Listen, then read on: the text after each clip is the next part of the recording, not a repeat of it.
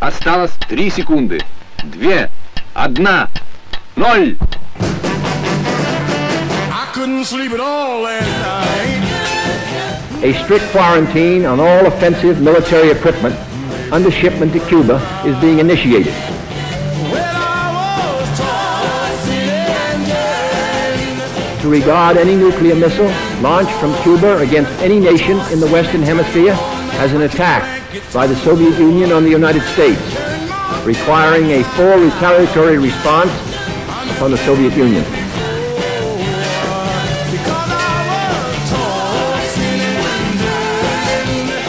Our goal is not the victory of might, but the vindication of right. Not peace at the expense of freedom, but both peace and freedom here in this hemisphere.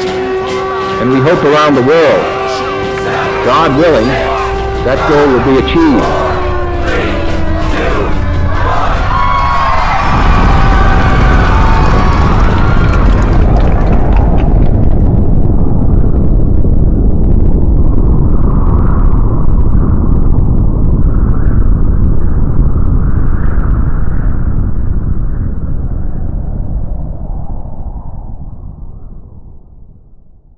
What's usually taught about the Cuban Missile Crisis? The crisis unfolded between October 16th and 28th, 1962, triggered by the Soviet Union's deployment of missiles in Cuba, causing the United States to perceive it as a threat to its security.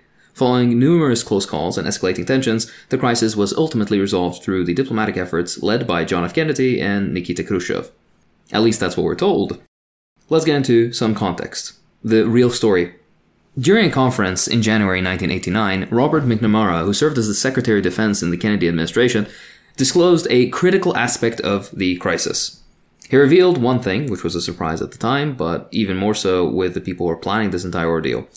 At the onset of the crisis, the United States had a significant nuclear arsenal of 5,000 warheads. At the time, the Soviets possessed only 300, a ratio of approximately 17 to 1 in favor of the United States. Furthermore, when considering strategic bomber planes, the things that would be actually carrying these explosives and then subsequently deploying them, the uh, ratio was nearly 10 to 1, demonstrating a clear advantage for the United States in terms of military capabilities.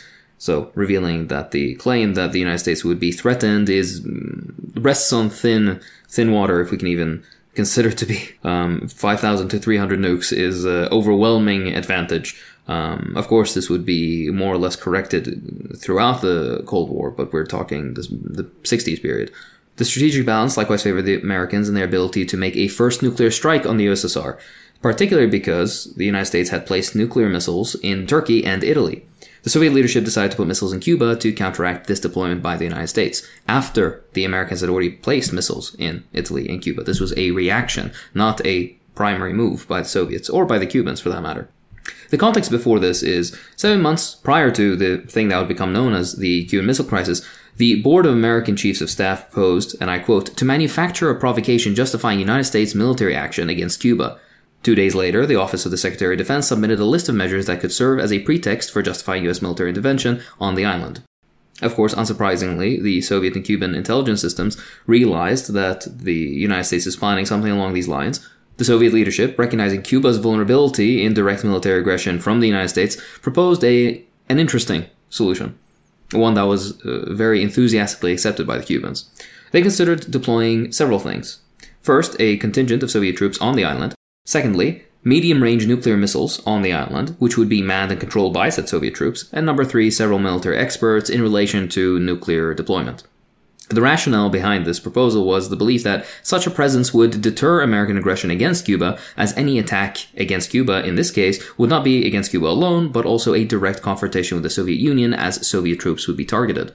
This strategy aimed to safeguard Cuba by shifting the dynamics of potential conflict. Furthermore, the Soviet leadership thought that, since they've accepted living with American nukes on their doorstep for so long, that the Americans would likewise reciprocate. We would be remiss to not realize that that's not how the United States has ever operated, but we I think we can admire the goodwill or uh, the hopeful thinking of the Soviets in this. Um, you've always been the aggressor, so maybe you won't mind being, you know, uh, this is not even being aggressed uh, against in that in, in any particular sense, but at least parity. But the Americans did not take a liking to this. A minor historical tidbit: um, Cuban sources have mentioned this in several points. They say that the Cuban government drew up a legal justification uh, that was valid by international law for the presence of Soviet Soviet troops and Soviet nuclear weapons on their territory. And from the very beginning, they wanted to make this a public statement, as in uh, completely publicize the delivery of Soviet military personnel and nukes to Cuba. This was something that the Soviets rejected outright, although uh, the details as to why they rejected it, uh, rejected them is somewhat unclear. We can hazard a guess, most likely because it would have been a diplomatic issue, which is what ended up becoming. Regardless, the transfer of Soviet military personnel and weapons occurred throughout the summer of 1962.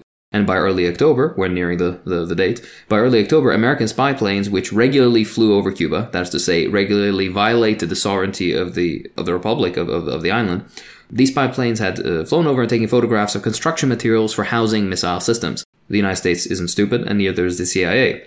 Kennedy was immediately informed, and then subsequently he formed a committee after consultations with the CIA and national intelligence. And the general conclusions that they reached was a small minority believed that the rockets in Cuba did not alter the balance of forces, and they didn't really need to do anything because of the things I mentioned before. The United States had overwhelming quantity of nuclear warheads, they had better delivery mechanisms, and they were closer to Soviet soil than the Soviet Union was to the United States for first strike potential. This was a minority voice, though. The majority voice, however, is the one that always reigns free and uh, supreme in the United States, which is calling for surprise airstrikes on rocket bases and Cuban infrastructure.